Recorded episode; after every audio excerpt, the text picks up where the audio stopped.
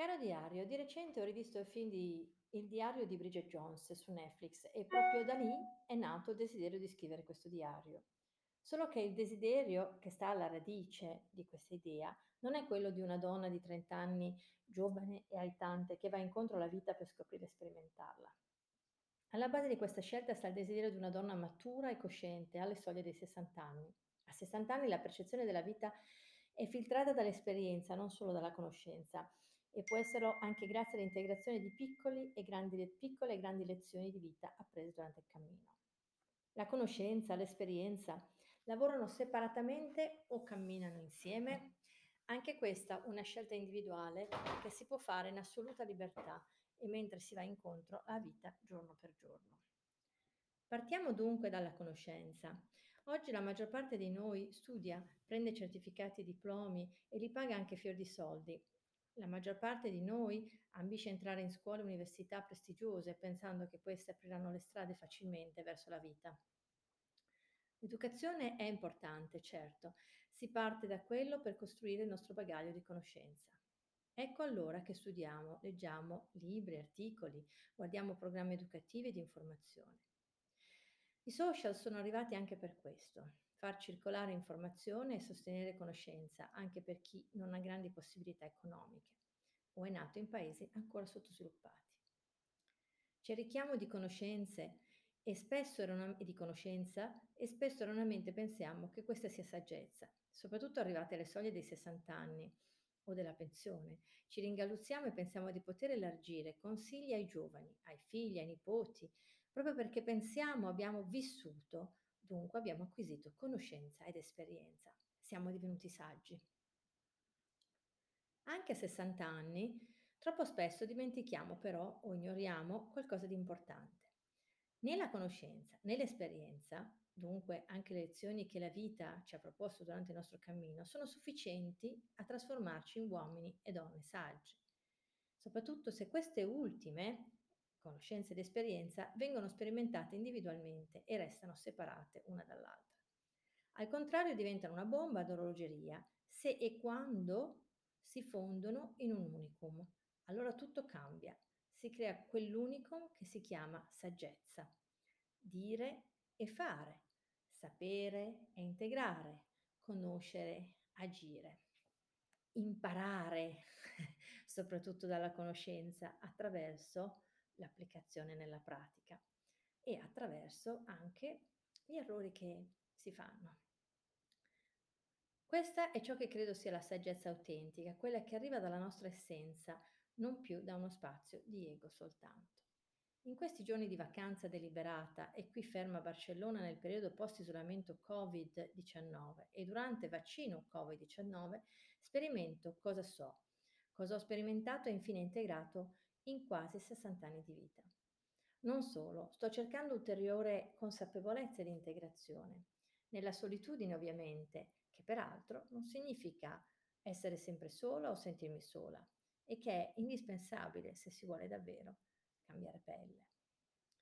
Quando avrò finito questo periodo di quattro mesi, tirerò le somme.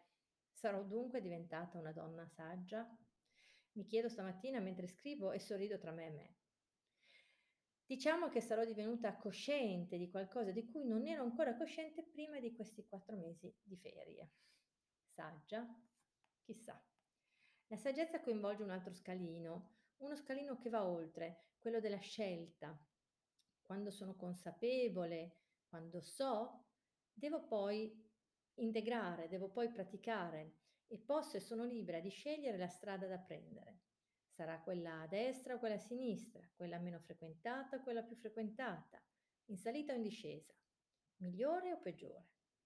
Mi soffermo su migliore o peggiore e sorrido tra me e me. Già giudicare il tipo di strada che uno sceglie di percorrere dopo essere divenuto consapevole sarebbe il contrario di ciò che la vera saggezza suggerisce. La, sagge- la saggezza che già ho incontrato arrivando fino a dove sono oggi, ovvero la saggezza di sapere, di non sapere, per esempio, come mi ricorda il buon Socrate. In questo momento mi sento semplicemente persa in un meraviglioso silenzioso deserto dove ogni giorno sono libera di essere e di costruire esperienze di ogni tipo. Le disegno la mattina fluendo con l'aprirsi del giorno e le vivo rimanendo presente a me più che posso durante lo scorrere delle ore. Mi muovo con un ritmo lento, deliberato, flemmatico e nuovo. Non mi preoccupo di nulla. Ciò che è lo accolgo senza resistenza e senza giudizio. Non avevo mai integrato questo ritmo. Solo sempre osservato, giudicato e rifiutato mio padre sin da quando ero piccola. Poi lo avevo attratto e giudicato fortemente negli uomini che ero solita incontrare e da cui divenivo dipendente quasi senza accorgermene. In questo deserto di silenzio e ritmo lento non vivo nel passato, anche se spesso durante il giorno i ricordi tornano e fluiscono liberi nel presente, portando sensazioni antiche, gioia e spesso anche lacrime e malinconia. Non vivo nemmeno progettando un futuro, che è la tendenza di un coach quale io sono. So bene che, se anche ben pianificato, il futuro resta un mistero che la vita, con la V maiuscola, gestisce insieme a me, se e quando io lo desidero e voglio veramente. In questi giorni resto e respiro nel presente, mi sento nel mio intero sistema di corpo, mente e anima. Seguo i desideri dell'anima essenza prima di quelli dell'ego soprattutto di quel pezzo di ego malsano che ho scelto di lasciare morire. Ascolto con attenzione cosa necessita il corpo, cosa vuole la logica, cosa prova la donna e anche l'adolescente emozionale. E anche la bambina, ovviamente. È una sensazione intensa e nuova, un sottofondo costante di gioia, anche quando le esperienze che vivo non paiono essere quelle che davvero vorrei vivere.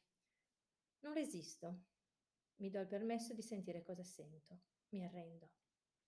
Quando il mio corpo è stanco, in questi giorni lo lascio riposare senza preoccuparmi di cosa ho da fare. Quando la mia testolina si riempie di pensieri, di preoccupazioni, la svuoto meditando o scrivendo, ascoltando la musica. Quando le emozioni si fanno intense, le vivo tutte. Tutte sì, positive e negative, magari proprio muovendo il corpo e ballando. Quando la mia anima essenza ha bisogno di raccogliersi e comunicare, guardo il sole nascere, ascolto gli uccelli fuori dalla finestra la mattina presto cantare, entro in un luogo sacro per pregare e, accend- e accendere un lumino per ringraziare.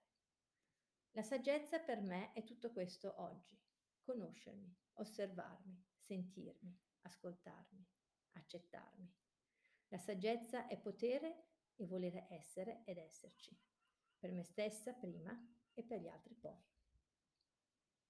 Ecco qua. A presto.